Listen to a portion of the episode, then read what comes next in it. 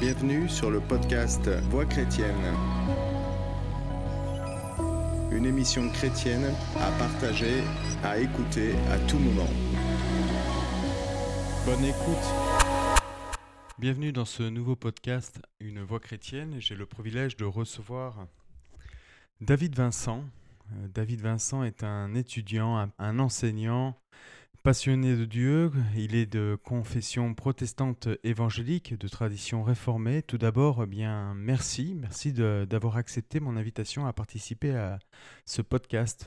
Et merci de nous accueillir aussi ici au temple protestant de Saint-Germain-en-Laye pour l'enregistrement de celui-ci. Alors David, tu es étudiant, comme je le dis, enseignant et permets-moi simplement de te présenter. Alors, tu as obtenu durant ton parcours une licence d'histoire générale, un master en histoire ancienne à l'université de Nanterre, un second master en sciences des religions à l'école pratique des hautes études, et tu as tu es en train d'effectuer une thèse en doctorat en histoire des religions. Alors, durant ton parcours, tu as vécu en Israël. Tu as séjourné à l'école biblique et archéologique française de Jérusalem. Là-bas, tu as été chercheur associé au programme La Bible en ses traditions. En parallèle, tu as étudié l'hébreu et le grec et tu es membre du Synapse Co. ainsi que Science et foi. Et tu es très actif sur les réseaux sociaux avec ta chaîne YouTube qui a ton nom, David Vincent. Tu as un site internet, Didascalis, et tu as aussi un blog. C'est ça. Est-ce que je me trompe? Est-ce que tu veux rajouter quelque chose? Merci. Non, c'est très bien. Alors, as-tu dans ton parcours autre projet encore d'études de... Est-ce que ton parcours universitaire, on va dire, est terminé après ta thèse? Alors non, j'ai un autre projet de... Alors ça fait un peu étrange de le dire comme ça, mais j'ai un autre projet de thèse en fait, pour deux raisons. Donc là, c'est une thèse en sciences religieuses qui fait suite à mon second master. Mais en fait, j'aimerais bien prolonger aussi mon premier master avec une autre thèse, alors qui serait officiellement, je pense, en théologie protestante, mais qui touche une question aussi d'histoire ancienne, puisque en fait, mon premier master portait sur les commentaires bibliques du 4e et 5e siècle. Et là, j'aimerais travailler en fait sur la question des anathèmes dans l'Église ancienne. Notamment qu'il y a une grande controverse, alors je ne vais pas trop rentrer dans les détails, mais il y a une grosse controverse au VIe siècle sur le fait d'anathématiser des personnes mortes. Donc voilà, donc j'aimerais bien travailler à la fois dans une perspective historique, mais aussi par rapport aux enjeux actuels, comment aujourd'hui dans le dialogue entre chrétiens on gère cette question des anathèmes. Donc le thème de anathème voulant dire exclure de l'Église en fait. Oui. Voilà, donc si Dieu veut, après cette thèse, j'aimerais prolonger avec une autre thèse en théologie sur la question des anathèmes dans l'Église. D'accord, très bien. Merci beaucoup de ta réponse et c'est très intéressant. Et la question qui peut suivre en fait, c'est on voit tout ton parcours d'études et qu'est-ce qui, à travers ta foi, t'a poussé à faire toutes ces études ? Alors, je pense que ça a vraiment été dirigé par le Seigneur parce que ce n'était pas ma vocation première. Pour tout te dire, au départ, j'aimais pas forcément la lecture. En fait, quand j'étais au lycée, j'ai eu une très mauvaise expérience avec les cours de français, la littérature française. J'ai pas du tout aimé. Et arrivé à l'université, je voulais simplement être professeur d'histoire géo. Alors quand je dis simplement, c'est pas du tout négatif. Hein. C'est, j'aime beaucoup l'histoire géo et être professeur est quelque chose qui m'intéresse. Mais le Seigneur avait un autre projet.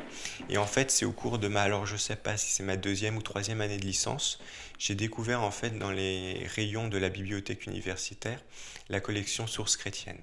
Donc c'est une collection qui édite en fait les textes des premiers chrétiens en texte original avec une traduction française. Donc grec, latin la plupart du temps, mais il y a parfois aussi un peu de syriaque ou d'autres langues. Et une traduction française. Et c'est là où j'ai découvert vraiment l'histoire de l'Église. Et en fait, c'est en commençant à lire ces auteurs que j'ai eu envie de m'orienter vers la recherche. Et notamment, 2 auteurs ont été décisifs, enfin 2 ouvrages. Le premier, c'est « Contre les hérésies » d'Irénée de Lyon. Et le second, c'est « L'histoire ecclésiastique » d'Eusèbe de Césarée. Et en fait, vraiment en lisant, progressivement, le Seigneur a mis ça dans mon cœur. Et puis, il a ouvert les portes au bon moment, notamment avec des choses un peu... Par exemple, une fois, je devais me rendre à un concours pour être professeur. Premier jour, je passe l'examen. Deuxième jour, première fois que ça m'arrive en... X années, ça m'est jamais arrivé depuis, un rail cassé qui m'empêche d'aller au concours. Incroyable. Et en fait, bon, c'est suite à cela que j'ai fait mon deuxième master avec la recherche et tout ça. Enfin voilà, petit à petit, je pense que les portes se sont ouvertes pour me diriger dans cette voie de recherche avec cette spécialité d'histoire du christianisme. Super, ouais, c'est passionnant. J'avais lu ça sur ton site et justement, tu as précédé ma prochaine question. C'est incroyable.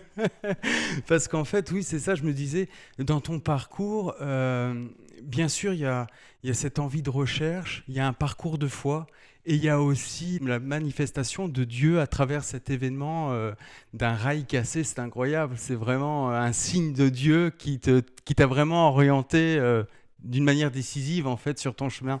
Et justement, à travers ça, je voulais savoir comment tu étais toi arrivé dans ce parcours de foi. Est-ce par expérience, on va dire, divine, ou est-ce que c'est toi qui à un moment donné a dit ok, je accepte parce que j'ai cru comprendre que ta famille était chrétienne, que tes parents étaient chrétiens. Et comment pour toi ça a fonctionné ? Oui, je pense qu'il y a un peu un mélange des deux. Enfin, tout a été complémentaire. Alors, je suis effectivement né dans une famille chrétienne. Bon, mes parents ont eu un parcours très compliqué. Ils se sont convertis, en fait, juste avant ma naissance. Et une grande grâce, c'est qu'ensuite, ils ont toujours cheminé ensemble. Parce que même une fois convertis, bon, ils ne sont pas restés... au départ, ils se sont même mariés, en fait, à la cathédrale de Versailles. Donc à l'époque, ils fréquentaient l'église catholique romaine. Après, ils ont connu une église pentecôtiste, puis des assemblées de frères. Donc, ils ont évolué, mais toujours ensemble. Et ça, c'est vrai que ça a été une grande grâce. Après, moi, tout petit, donc, j'ai pu entendre parler de Jésus, de la Bible et tout ça. J'aimais beaucoup lire. Alors, c'est là où on voit qu'il y a quand même une continuité. C'est que j'aimais beaucoup les livres historiques de l'Ancien Testament. Donc, il y avait déjà peut-être cette attirance vers l'histoire qui était préparée. Mais c'est vrai que ce qui a été quand même décisif, c'est toute une série d'expériences. Alors, tu as évoqué le rail cassé. Je le donne souvent parce que c'est assez simple à expliquer. Mais avant et après, il y a eu énormément d'expériences qui m'ont marqué. Et je pense que ça a vraiment été décisif, à la fois déjà pour affermir la foi. C'est ce que j'avais pu expliquer même dans certaines vidéos. Je pense qu'avant de me lancer dans les études d'histoire, Dieu avait quand même préparé certaines choses. Parce que je ne le cache pas non plus, lorsqu'on commence à étudier ces questions, il y a aussi une certaine forme de remise en question, qui peut être d'ailleurs très radicale. À la fin du 19e siècle, début du 20e siècle, il y a même beaucoup de chrétiens qui ont pu perdre la foi à cause de ça, parce qu'il y avait une distance entre ce que eux observaient et ce qu'on avait pu leur enseigner. Et donc, je pense que préparant le terrain, donc moi, ce qui a été décisif, c'était à partir de ma seconde première année de lycée. J'ai eu un parcours un peu compliqué, mais à partir de ma seconde première année de lycée, c'est vraiment là où je me suis, je dirais, engagé personnellement. C'est là où j'ai pris mon baptême, et c'est vraiment ce qui m'a conduit, on va dire, plus simplement à, on va dire, suivre mes parents, mais aussi avoir mon propre parcours vraiment personnel. Et après, tout au long, donc première année de lycée, terminale qui a aussi été une expérience très forte avec le baccalauréat, et ensuite la licence, j'ai vraiment vu la main de Dieu au fur et à mesure intervenir pour me montrer la direction. Donc d'abord par une confirmation très claire de son existence, ce qui m'a permis au fur et à mesure ensuite de me poser les questions sereinement.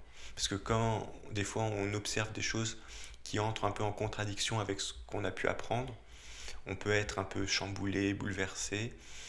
Et c'est vrai que je n'ai pas toujours eu les réponses adéquates en discutant à l'époque avec les responsables de mon église, ce qui aurait pu m'amener dans d'autres directions. Mais heureusement, Dieu a toujours été là pour me permettre de suivre ce chemin. Ouais. Mais écoute, moi, ce que je voulais savoir aussi te concernant à travers ta foi chrétienne, ce que tu vis avec Dieu, comment justement l'histoire ancienne de l'Église, des chrétiens, ce que tu as étudié, comment tu tu le vois vis-à-vis justement du monde moderne, on pourrait dire, et pas de la religion, mais du christianisme du XXIe siècle. Est-ce que tu crois vraiment qu'il y a une continuité? Est-ce que tu crois que c'est... Il y en a certains qui disent qu'on a faibli peut-être dans la foi. Est-ce que tu arrives à faire un parallèle justement avec les écrits des premiers siècles et ce qu'on vit actuellement? Alors moi je pense qu'il y a eu effectivement beaucoup de mutations. Je ne pense pas forcément qu'on ait faibli dans la foi, dans le sens où je pense qu'à toutes les époques il y avait peut-être certains points négatifs et certains points positifs. Et je pense qu'il faut bien distinguer quand on étudie l'histoire, notre rôle, je dirais, est celui de Dieu. Celui de Dieu, ce sera d'évaluer chacun, car lui sonde les cœurs et tout ça. Et je pense qu'on n'est pas en mesure de le faire. Par contre, nous, on peut tirer... je pense qu'on peut apprendre de l'expérience des chrétiens du passé. Et à mon avis, c'est ça le plus important dans l'histoire de l'Église. Je pense qu'on a beaucoup de leçons à tirer, mais quelles que soient les époques, de l'époque ancienne, de l'époque médiévale, de l'époque moderne, et même de ceux qui nous ont précédés dans la période contemporaine. Je pense qu'on a beaucoup de leçons à tirer pour voir les éléments qui ont été positifs et qu'on peut reprendre, et pour voir les éléments négatifs, pas pour tomber dans une critique toute bête, mais justement pour éviter peut-être de reproduire certaines erreurs. Voilà. Donc moi j'ai plutôt ce regard-là, un regard positif sur le passé, mais qui n'est pas non plus naïf ou idéaliste. Oui. Quelle que soit l'époque d'ailleurs, là par exemple un autre membre de l'Église m'a justement prêté un livre qui traite de la question de Calvin et de son attitude à Genève. C'est vrai que là aussi, il y avait des éléments positifs et d'autres qui l'étaient beaucoup moins. Et encore une fois, le but, c'est pas de se placer à la place de Dieu, mais simplement de... Voilà, ce qui était positif, de le reprendre. Ce qui était négatif, d'en tenir compte pour éviter de refaire les mêmes erreurs. Et justement, dans cet échange qu'on a, et sur ce que tu me dis, j'ai envie de rebondir sur ça et me dire qu'effectivement, par exemple, moi, je suis aussi très attiré par l'histoire ancienne de l'Église. Et par exemple, que pourrais-tu dire? As-tu étudié, par exemple, sur les Pères du désert? Est-ce que tu crois que, par exemple, les Pères du désert ont aussi des sources d'inspiration pour nous aujourd'hui? Au XXIe siècle, par exemple, tu cites Calvin, la Réforme. Il y a eu cette session à l'époque avec les pères de l'Église, par exemple, et les pères du désert, qui, eux, sont éloignés, sont sortis hors d'eux, on pourrait dire. En fait, est-ce que cette schématique, en fait, se reproduit tout au long de l'histoire, en fait? Parce qu'on a l'impression que l'histoire est un perpétuel recommencement, où... Alors oui, pour les Pères du désert, j'ai beaucoup lu certains de leurs textes. D'ailleurs, sur ma chaîne, il y a l'histoire lausiaque aussi, qui est un des récits qui raconte leurs aventures. Là, ça illustre très bien ce que je disais, c'est-à-dire que je pense qu'il y a à la fois des points positifs, puis des points négatifs. Alors les points positifs, je dirais que je pense qu'ils étaient animés d'un sincère amour pour Dieu, qui savait aussi traduire leur foi en action. Et surtout, c'est une réaction, ce que tu évoquais un peu avec la sortie, à la paganisation, à la mondanisation du christianisme. C'est-à-dire qu'avant, être chrétien, c'était être hors la loi. Même, ça ne veut pas dire qu'on était tout le temps persécuté, mais il y avait toujours ce risque-là. À partir du 4e, 5e siècle, les choses évoluent. Et au contraire, être chrétien permet d'avoir une place importante dans la société. Et du coup, il y a tout ce danger de personnes qui se convertissent juste pour avoir une ascension sociale ou des choses comme ça. Et donc, les Pères du désert, c'est une réaction, même si ça commence déjà à la fin du IIIe siècle, ça se développe surtout au IVe, Ve, c'est une réaction à cette mondanisation du christianisme. Donc ça, je dirais que c'est l'aspect positif que l'on peut retenir. Après, par l'aspect plutôt négatif, je dirais qu'il y a eu parfois ce que j'ai appelé des excès ascétiques. Enfin, c'est même pas moi qui l'ai appelé comme ça. Je pense que parfois, il n'y a pas eu un équilibre. Notamment, je parlais des actions. Parfois, il y a eu, je pense, des excès dans l'opposition entre le corps et l'âme. Et cette idée, des fois, qu'on retrouve dans leur théologie, de vouloir en quelque sorte détruire le corps pour sauver l'âme. Donc là encore, et c'est pour ça que je dis que le but, c'est pas de juger juste négativement, c'est Dieu sait évaluer en fonction de chacun. Voilà, chacun, bon, c'était des gens qui étaient souvent moins cultivés et tout ça, ils n'avaient pas forcément reçu les mêmes choses. Donc Dieu pourra évaluer à la juste valeur les actions de chacun. Mais globalement, voilà ce que je peux dire sur ce mouvement. Donc, comme à chaque fois, voir ce qui était positif et puis ce qui était négatif et éviter, sans porter de jugement, mais éviter de tomber dans les mêmes excès, je pense. Sachant que ce problème de détruire le corps pour sauver l'âme, c'est quelque chose qui a largement dépassé en fait les pères du désert et que l'on retrouve ensuite même dans le christianisme occidental pendant très longtemps, même jusqu'au 19e siècle. Donc, voilà. D'accord. Merci. Maintenant qu'on a un peu établi d'où tu viens, ton cheminement à travers tes études, quels sont tes projets peut-être futurs dans 1 an, 2 ans, 3 ans, vers quoi tu vas, ta vocation en fait? Alors, il y a 2 choses. Je pense tout d'abord continuer la recherche. Bon, c'est vraiment ce qui me passionne. Mais j'ai aussi à cœur, en fait, et c'est le but de ma chaîne, de partager cela auprès du grand public. Alors, je vise premièrement les chrétiens, bien sûr, mais aussi toutes les personnes qui peuvent être intéressées par ces questions en recherche. Voilà. Et donc, les projets, donc, c'est poursuivre avec des formations en ligne. J'aimerais bien en fait faire 2 types de formations, ce que j'ai appelé des séminaires publics. Alors je comptais commencer ça en septembre, mais je vais plutôt reporter à l'année prochaine pour bien terminer ma thèse avant. Donc faire des sessions de séminaires publics, donc ouverts à tous, et puis aussi enregistrer des cours privés pour ceux qui voudraient approfondir tel ou tel point. Et à côté de ça, l'autre projet, c'est aussi de la publication, alors à la fois d'ouvrages. J'ai plusieurs projets sur l'histoire du christianisme, mais aussi rééditer des sources du passé. Donc des sources qui peuvent être utiles pour connaître l'histoire de l'Église en général et aussi l'histoire du protestantisme en particulier. Voilà, donc des projets d'édition un peu dans le même état d'esprit que Sources chrétiennes, mais aller encore plus loin, on va dire, pour le plus grand public. Puisque même si Sources chrétiennes avait cette vocation, de fait, ça touche quand même un public déjà assez spécialisé. Et donc là, ce serait vraiment pour toucher les chrétiens de manière beaucoup plus large. Démocratiser en quelque sorte cette théologie ancienne, on va dire. Ah, c'est très bon, merci David. Et je voudrais aussi te poser cette question. Qu'est-ce que tu conseillerais à quelqu'un, justement comme tu as cette envie de transmettre au public le plus large, on va dire?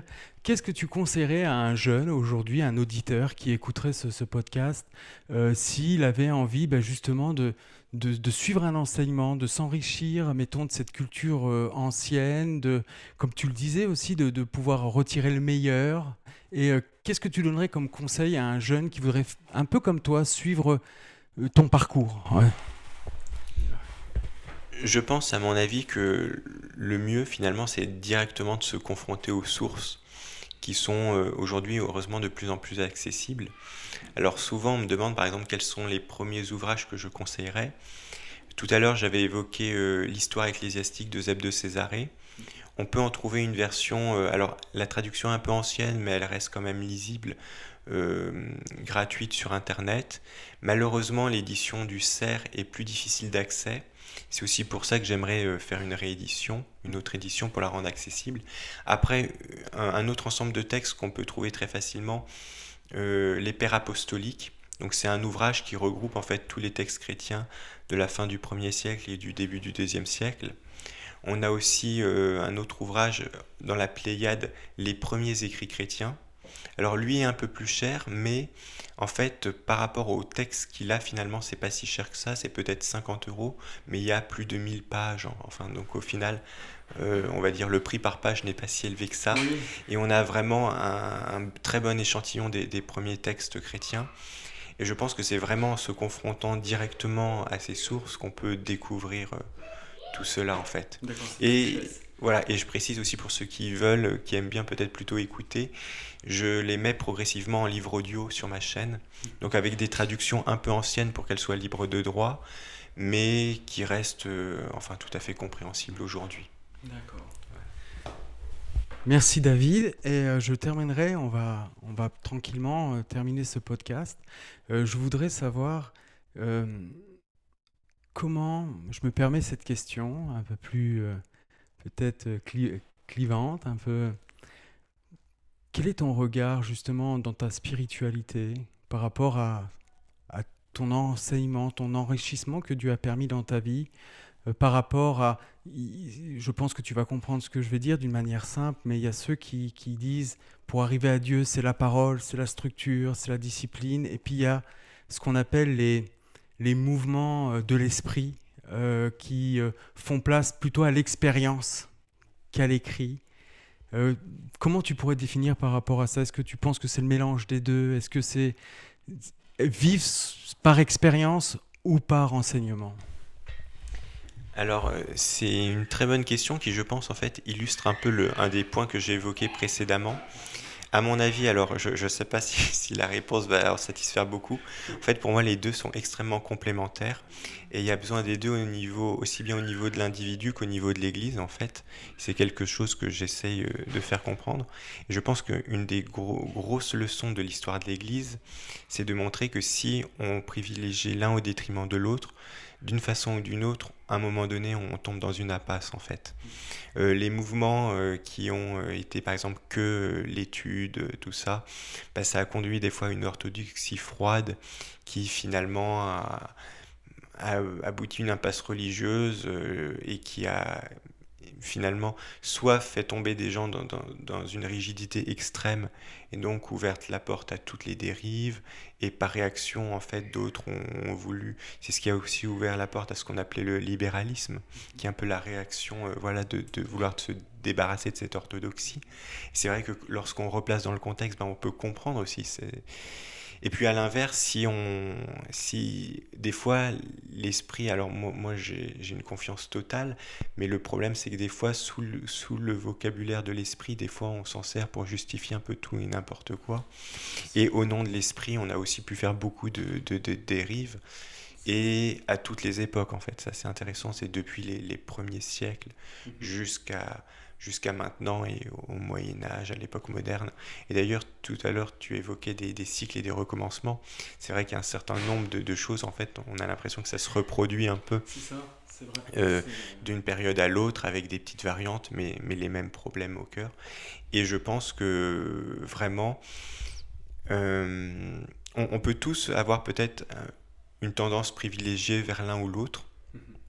Et c'est pas mal en soi, mais je pense que à tous les niveaux, au niveau individuel, au niveau de la communauté locale, au niveau de l'Église en général, on a besoin des deux en fait. Et les deux fonctionnent, je dirais, de manière complémentaire. Merci Vincent. Qu'est-ce qu'on pourrait te souhaiter pour le futur ? Eh bien, d'être toujours attentif à la volonté de Dieu. C'est quelque chose, jusqu'à présent, j'ai pas toujours compris sur le moment... Pourquoi il fermait cette porte, pourquoi il ouvrait cette autre porte. Mais avec du recul, j'ai toujours vu que c'était le bon choix. Donc voilà, continuer à apprendre à l'écouter puis à lui faire confiance. Merci. Bien, merci David. Je rappelle à mes auditeurs, aux auditeurs, que vous pouvez retrouver David Vincent sur les réseaux sociaux, sur YouTube. D'ailleurs, j'avais oublié, mais il me semble que ça fait 10 ans que ta chaîne YouTube est en place et que tu... Alors, joyeux anniversaire, ça fait une dizaine d'années, donc je dis, on va quand même lui souhaiter. On te souhaite encore bonne continuation dans tes études, que vraiment Dieu te conduise, te dirige, te remplisse de joie, d'expectatives nouvelles, de créations nouvelles, et que vraiment il t'ouvre les portes sur ton futur, sur peut-être même des dimensions nouvelles dans ton appel, que vraiment Dieu t'entoure de sa présence. Et j'ai vraiment été heureux de te rencontrer, de pouvoir partager ces moments avec toi, de pouvoir t'interviewer. Et je voudrais simplement peut-être finir ce podcast en te demandant si c'était possible pour toi de prier peut-être avec tout le monde, tous ceux qui écoutent. Bien sûr. Notre Père, notre Dieu, nous te rendons vraiment grâce pour nous avoir permis de passer ce moment tous ensemble. Merci pour les portes que tu ouvres et les rencontres que tu permets. Je te prie vraiment de pouvoir guider chacun des auditeurs et de te révéler à chacun personnellement pour lui montrer, la volonté que tu as. Au nom du Seigneur Jésus. Amen. Amen. Merci à toi, bonne continuation. Je vous rappelle que vous pouvez suivre David Vincent sur ses réseaux sociaux, sur sa page YouTube, David Vincent, et sur son site internet didascal.com. Merci d'avoir écouté ce podcast. Je vous dis à bientôt. Soyez richement bénis sur le podcast Voix Chrétienne.